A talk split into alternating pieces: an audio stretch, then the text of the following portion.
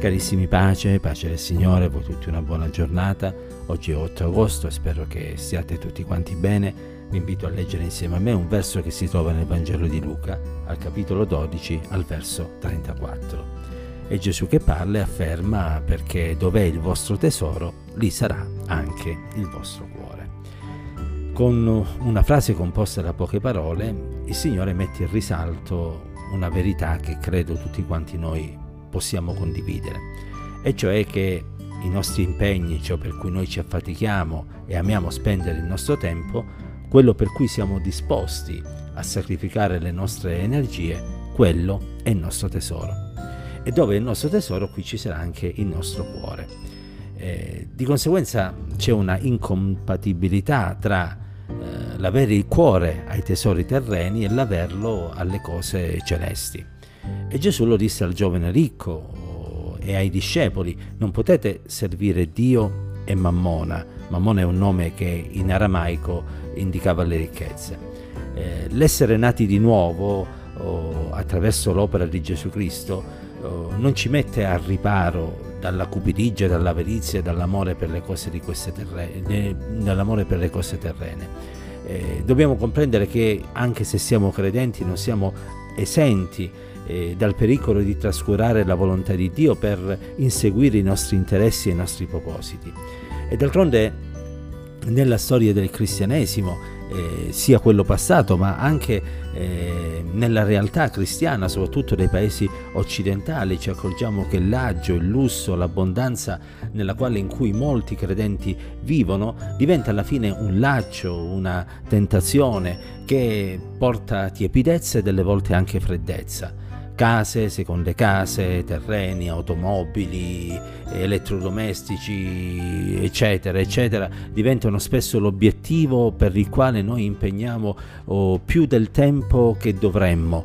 Eh, e anziché accontentarci delle cose necessarie, cominciamo a lavorare sempre di più per poter avere il superfluo oh, senza tener conto che spesso tutto ciò ci porta a trascurare le cose sacre, a trascurare gli impegni eh, che abbiamo nella comunità loca- locale, a trascurare l'attività evangelistica, a trascurare eh, il nostro culto personale, quindi la lettura della parola, la preghiera, o se anche non lo trascuriamo vi arriviamo talmente stanchi che spesso tutto questo diventa eh, un semplice adempimento formale, vuoto, senza nessun trasporto e senza nessuna applicazione del nostro cuore. Eh, e quindi dobbiamo riflettere, riflettere su quella che è la condizione della nostra vita.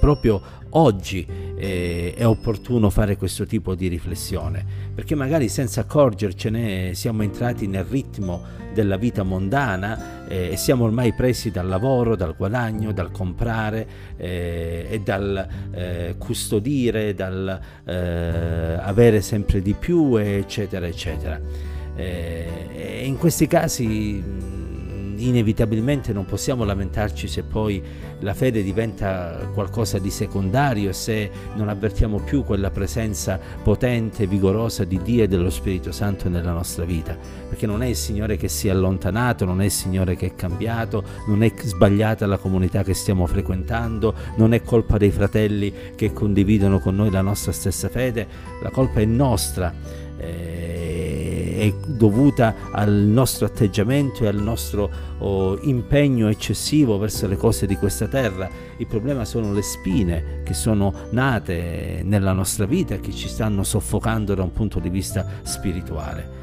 eh, Dio ci aiuti, ci aiuti a non cercare, a non trovare giustificazioni, eh, a non provare a continuare lungo questo percorso, ma a cercare di fermarci, come dice il Salmo 46, verso 10, per riconoscere chi è il vero Dio, chi è il vero Signore, chi è colui a cui dobbiamo donare eh, la nostra vita e verso il quale dobbiamo propenderci con tutte le nostre forze e con tutte le nostre energie. Non dimentichiamo mai che è scritto che dobbiamo amare il Signore con tutta la nostra mente, con tutto il nostro cuore, con tutte le nostre forze. E il Signore ci aiuti, ci aiuti perché viviamo in tempi sempre più difficili dove ormai eh, molti cristiani sono presi dalle cose di questa vita e hanno abbandonato la loro franchezza diventando soltanto spettatori eh, dell'opera di Dio senza mai sentire il bisogno di essere coinvolti e di essere di aiuto per il progresso dell'Evangelo.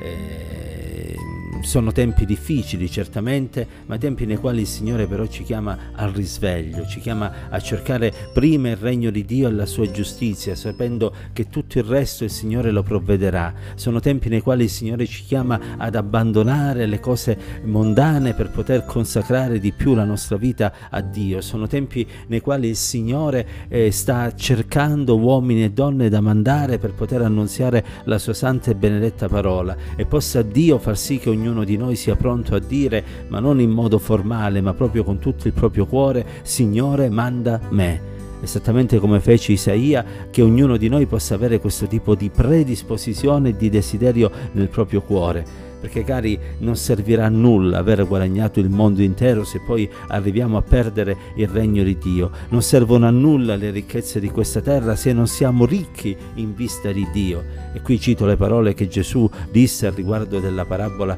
del ricco stolto. Non vogliamo essere stolti ma saggi, non vogliamo essere disavveduti ma eh, intelligenti nelle cose dello Spirito. E perciò se è necessario vogliamo da questa mattina prendere l'impegno di abbandonare tutto ciò che eh, ci priva di quella comunione, di quella intimità con Dio che magari abbiamo gustato ma che ora è diventata soltanto un ricordo. E se questo è il nostro desiderio, spero che lo sia, Dio non mancherà di tornare a benedirci, a ridarci giorni come quelli di un tempo, cito il libro delle lamentazioni, e a farci godere benedizioni speciali. Preghiamo che il Signore ci aiuti in questo senso affinché in ogni cosa Cristo possa avere il primato. E ora che la grazia di Dio, la sua benedizione e la sua presenza siano con tutti quanti noi. Dio ci benedica insieme.